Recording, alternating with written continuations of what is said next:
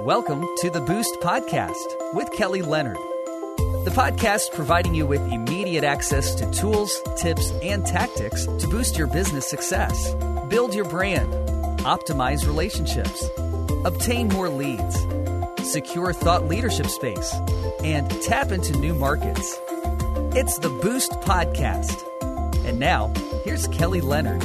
Hello, and welcome back to the Boost Podcast. I'm your host, Kelly Leonard. As a part of the Small Business Network, I recently had the opportunity to interview Ellen Grealish of Flex Professionals and veteran HR consultant Stacey Jungreis. Our topic was hiring in a COVID world. We tackled questions like how small businesses can balance hiring while minimizing financial risk, tips for interviewing candidates remotely, best practices to terminate an employee in a virtual environment, and so much more. The parts of Boost that this episode addresses are optimize relationships, obtain new leads, and tap into new markets. Let's check it out.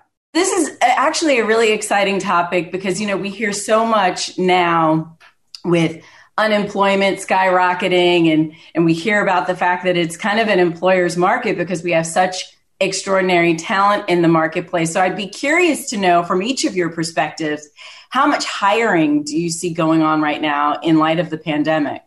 Uh, Stacey, you want to kick us off? So I work with just a small amount of companies, and they are actually hiring. They are their business is growing, so they're looking for people. What I'm not seeing is turnover. So unless the business itself is growing, you're not going to see a lot of hiring. Um, but Ellen, you might you work with a lot more companies than I do. So yeah. So well, back in March, what we saw was everybody just froze.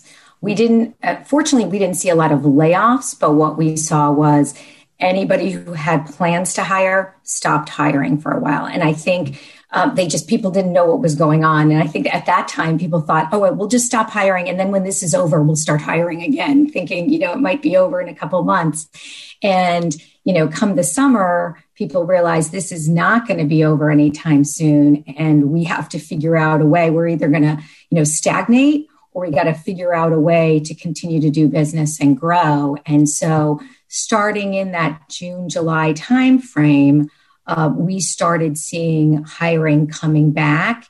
Um, and I would say at this point, you know, there's still a lot of unknowns, and with the election and the pandemic still going on, I think we're probably at about 75% of to 80% of pre-pandemic. Um, but keep in mind that's kind of a generalization because I think there have been winners and losers from an economic and a hiring standpoint in from the pandemic so that you know we're fortunate in the dc area that we have and in montgomery county there's a lot of healthcare there's a lot of it um, government contractors that weren't hit as hard mm-hmm. um, so they're doing okay and we're seeing that hiring continue but on the flip side you know obviously people in retail people in hospitality we had a lot of meeting planners who were let go and those people have um, have not been hired back so I think overall it's getting better, but and there are some industries that are starting to hire more and more, and then others that still haven't rebounded yet. Yeah, and it's I'm glad that you mentioned that because I was actually going to ask you next, like what sort of trends are you seeing? And I'm sure a big one is this whole notion of remote work and what does remote work look like? And so, are you seeing? I'd imagine an uptick in remote work, and then second part um, of that question would be because I think historically, and correct me if I'm wrong, as we enter the holiday season, we typically see a, a dip because people don't tend to hire, unless, of course, you're retail. Um, but in professional services, for example, it's typically that's a quieter time, is what I'd imagine. So, do you forecast? maybe seeing an uptick as we get closer to the end of the year because people are trying to make up for some of the hiring that maybe they had to push off earlier on in this year?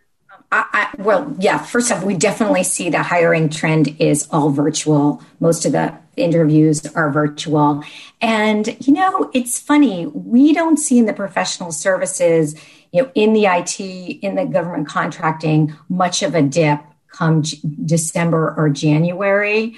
Um, I mean, it slows down a little bit in December, and then usually we see a huge uptick in January. And so I think companies are planning on continuing to hire. Um, but you know, you depending on what happens, um, they have to be nimble and they have to be flexible. So I think they were going to have plans to hire, but they know that if um, the economy changes or the pandemic gets worse, then they've got to kind of retreat a little bit. So, but overall, I think people are, you know, the trends that I'm kind of seeing is that um, besides virtual work, that geographic boundaries don't exist as much anymore um, where you know a lot of businesses in this area i still think still think even if they're going to stay partly or all virtual after the pandemic they like people to be local. And so if you have that one monthly meeting you know you can have that facetime. But i think there are also businesses that are seeing wow i could hire a communications director out of you know arkansas at a lot lower rate than i can out of dc and because now I am set up to work virtually, now I have a bigger talent pool. Um, so that's kind of one of the trends that I've been I've been noticing. Yeah, and that's a, a, great point. It's and you know, it's on the one hand, it's it's it's great for the employer um, because of the fact that it's like, okay, maybe I can save some some expenses. But then on the the downside, it's like when you look at the workforce, it's like, oh man, I need to make X amount of money in order to survive in the DC area. And so it's like, okay, yeah, while it's a great benefit, particularly for small business, to be able to tap into another talent pool at a lower price point you then have to scratch your head and wonder, oh, but egads, what does that mean for you know local talent where the cost of living is so high? So I would love to hear both of your thoughts on that. Well, I'm going to let you go on that one. I was going to talk more about the remote side of things later, but go ahead. Well, um, well, I think one of the things companies are a trend I'm seeing that um, I would um, caution people who are hiring.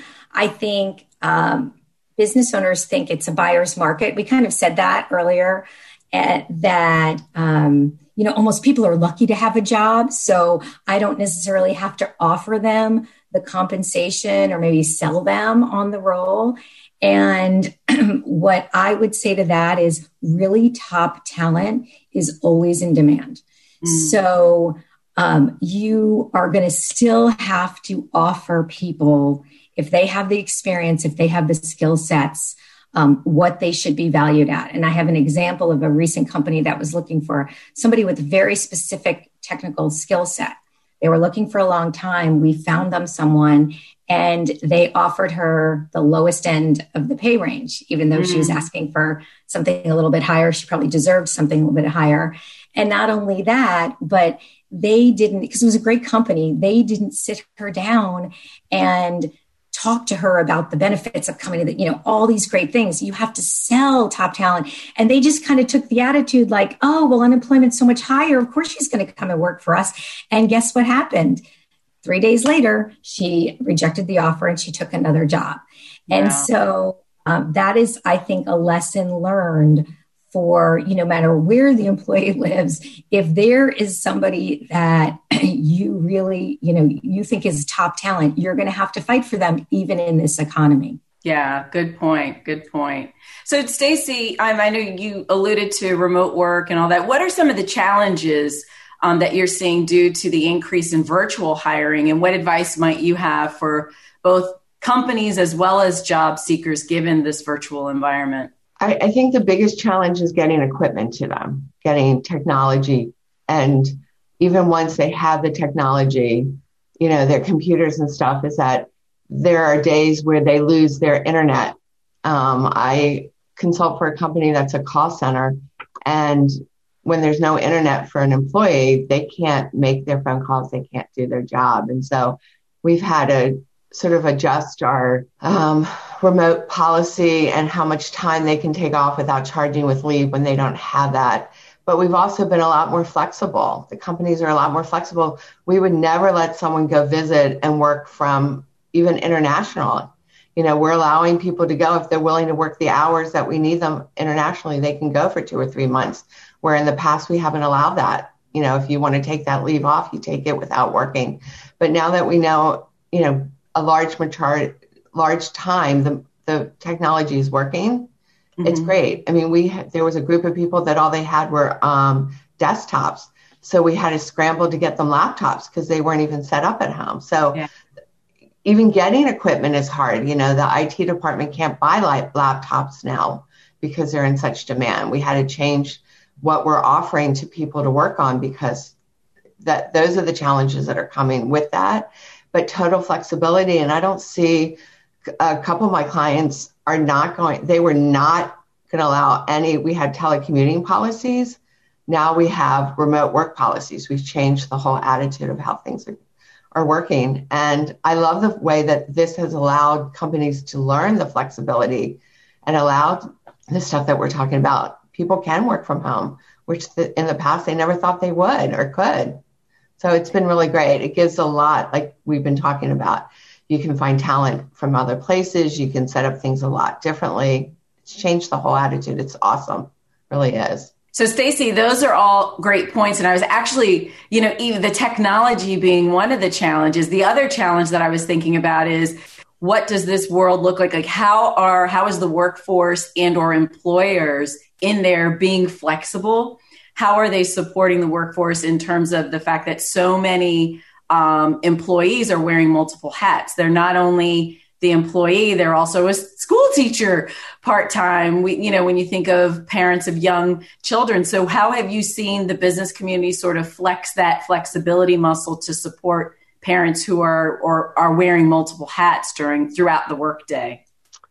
Um, i think well i know that some of the time um, they're having more alternative work schedules so um, eight to eight is the hours that we have so we're allowing people to work shift hours or um, a little bit in the morning, a little bit more that they make up their eight hours in a different as a, as opposed to straight, you know, straight through. Mm-hmm. Um, so there's a lot more flexibility on how people are working, a little bit more on part-time working. You know, if you can't get in the 40 hours, you know, we we uh, you know benefits are offered up to 30. So if you want to go down to 30, you can do that. Um, unfortunately, because it's a call, more of a call center environment, there's not as much flexibility. But for other jobs, total, you know, as long as you get your eight hours in, you're getting your work done. Do it when you can, which is great. Yeah, it is. The flexibility that I've seen take place. It's it's a new muscle that we're all learning, right? But it's it's nice to see that both sides are leaning into that. Ellen, did you have something to add yeah, that? I think, and I've been a proponent of flexibility for years. That's what your um, whole company's about. I think there's hence flex professionals, right? Flex professionals. you put the flex and flexibility. there you go. We started it before it was cool, but um, but there is, I think, the downside of virtual work is that if you look at the research, people have been working more than ever yeah. that they're working from home. And so there it's really important I think that companies set boundaries and people individuals set boundaries or there can be a lot of burnout. Um, so what uh, some examples of what I've seen are um, of companies saying, okay, we're not going to have any more Zoom meetings on Fridays. The people are already getting zoomed out, Zoom fatigue. So no was no Zoom meetings. Or I just heard of a company telling their employees, take your email off your phone because it's there's the you know the line between work and home is now very blurred so i think yeah. um, companies should acknowledge that and also acknowledge that their employees are, you know, do have a lot more responsibilities now. And they are, a lot of women are, and, and men are caring for their kids and helping them with math, you know, during school. And so for companies to acknowledge that and also to say, you know, how can we help, right? So maybe before COVID, you know, meetings between 10 and 2 were great for you. But now, you know, maybe between 10 and 11 or 10 and noon, that could be the worst time.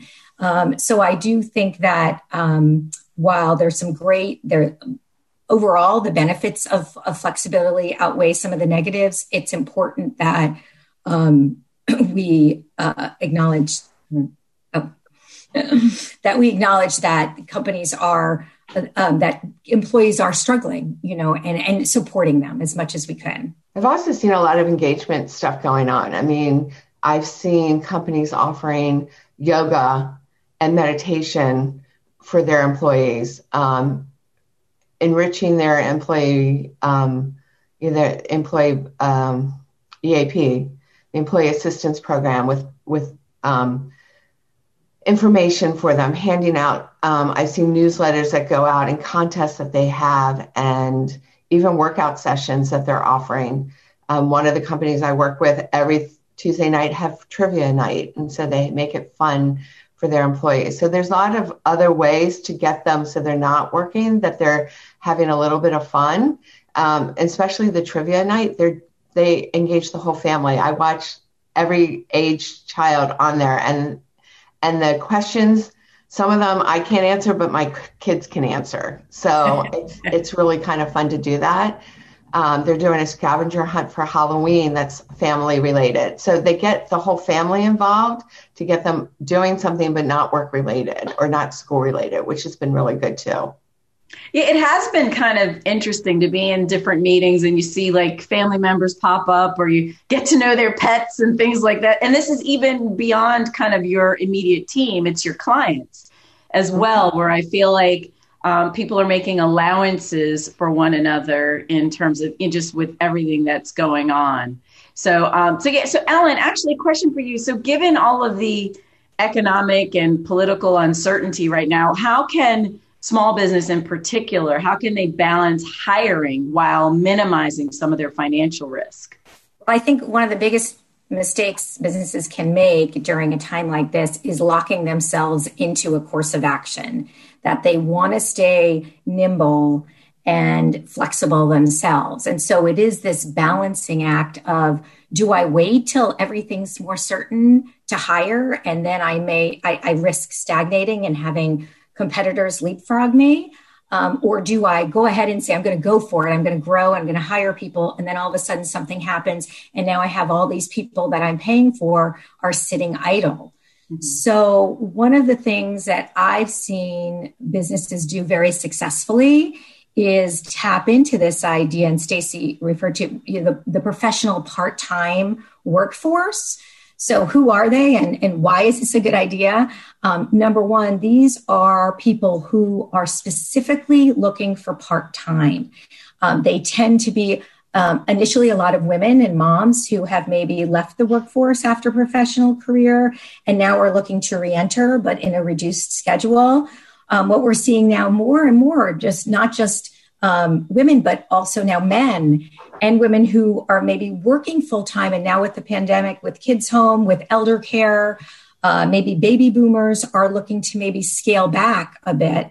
Mm-hmm. And they're at a time of their lives where this, you know, flexibility, reduced schedule um, is more important than the compensation. And they don't necessarily need benefits because they have that through a spouse. So what we're seeing is businesses tapping into this group of people because what's so unique is that because they want specifically part time, they're not temp workers, they're not a consultant who maybe will give you 10 hours a week and somebody else 10 hours a week. Um, they are dedicated to your business as if they are a full time employee, but yet you get the best of both worlds. There, you have that dedication, but you can ramp up or ramp or scale down their hours based on your business needs. We have a lot of people who are willing to say, okay, yeah, I'll work anywhere from 15 to 30 hours a week.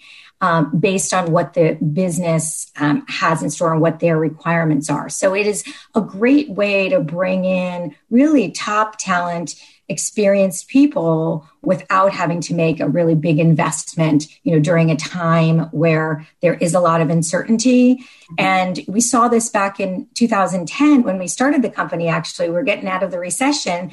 Companies were afraid to hire. You know is the government going to shut down? Is the economy really coming back and people the companies that took advantage of this kind of strategy were found themselves really much more in a better position to grow and hire back full time and part time people when the economy did flourish. So it is a it's a great model and it's something that people can they don't need an agency to find part time. They can you know tap into their own network. They can get the word out, post on Facebook, LinkedIn, and um, find some of these professionals that really can add a lot of value to your organization.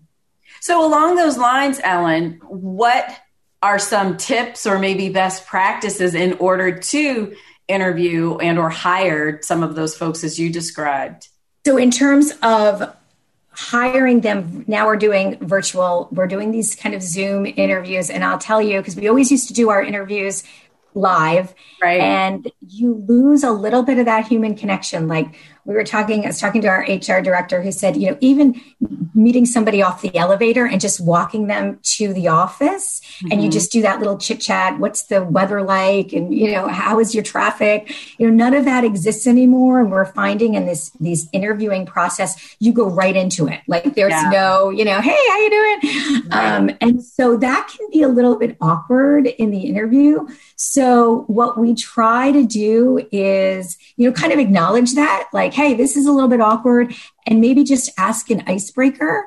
Um, you know, what you, I don't know, what have you done Zooms before? What do you think about that versus uh, a regular interviewer? Hey, I saw that picture behind you. Have you been to, you know, uh, New York or or whatever? But some kind of icebreaker that where you can kind of try to have that more human connection between before you get into the specific interview um, and then, you know, when we're interviewing now over Zoom, we do look for a couple things. We look, has the person prepared?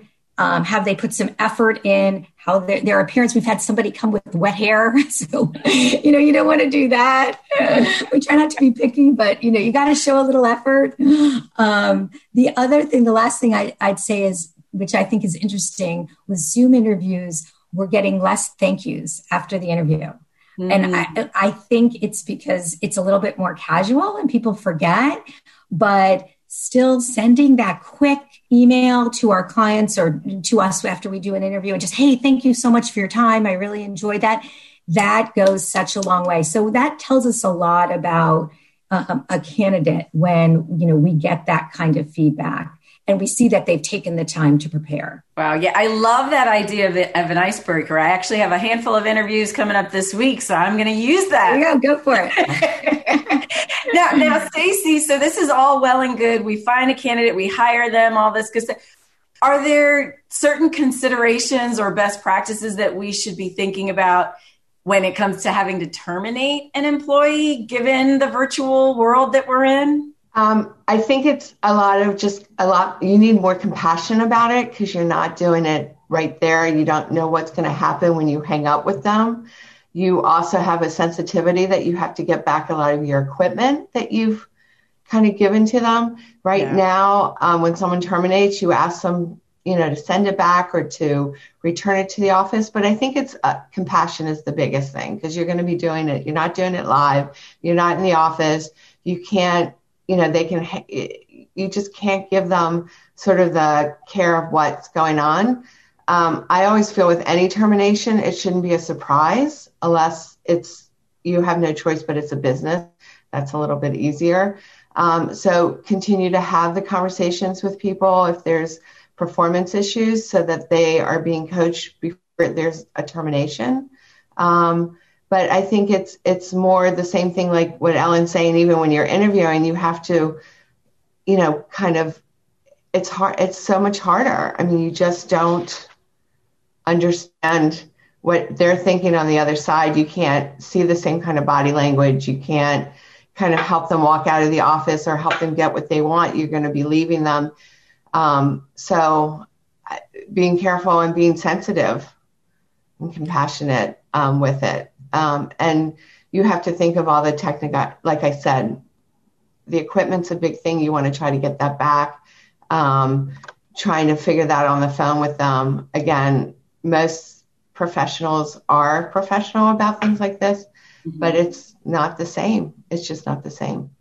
Yeah, and to to your point around compassion, you know, we oftentimes we forget about just how much people are dealing with personally, professionally. I mean, this is you know a, a time and space that none of us have lived through or lived with and so it's understanding and having that compassion and empathy and I, I, feel like even though we are have we have so much screen time with one another and we are connected through technology but we're so disconnected in certain regards. And so I think it's so, um, thank you for bringing up that, you know, compassion and empathy. I think that's a big thing. So Ellen, just some, some closing thoughts from you in terms of, so where do we go from here? How will COVID change the way that we hire post pandemic and, and how can we as, as businesses really prepare ourselves um, for what's ahead of us? I I think that we're not going to go back to the old way of working. Um, if you look at even big companies now, Microsoft, Twitter, um, Google, Amazon, they've all said we're not going back to being in the office nine to five, nine to six every day. Now, does that mean we're all going to just always work virtually? I don't think so. I think the, the model, which actually we've been doing in our company for years, is that hybrid model of, of you know, being in the office some days, maybe working from home one, two, three days a week. And I've seen, I can't tell you how many people prior to the pandemic said to me, we will never go virtual. Our management doesn't allow it. We don't, then everybody's going to ask for it. And then nobody's coming in the office and we don't really know if they're working. And those same people will call and say, I was wrong. I love it. And so I think that what that's going to do, particularly, I think for women in the workplace right now, they brunt the shoulder of a lot of these responsibilities. They've got, they're working, they've got the kids, they're home. And, um, but right now or historically, there has been a flexibility stigma associated with people, particularly women who have asked for flexibility in terms of compensation, in terms of their ability to be promoted. And I think now the pandemic has has expedited this idea of flexible work into the mainstream. And I am really hopeful now that everybody sees the value of it, that whether it's a woman or a man needing flexibility because of balance of their lives for whatever reason, that there is not going to be that stigma that we've seen in the past. And I'm really hopeful and um, positive about, you know, some of the um, the good things that are going to come out of this after all, right? Absolutely. Absolutely. Well, that concludes this episode of the Boost Podcast. Thank you again for listening in. If you don't mind, if you could like, subscribe, or share the podcast with a friend, I would greatly appreciate it. For more information on anything Boost related, you can visit our website at www.kellytleonard.com.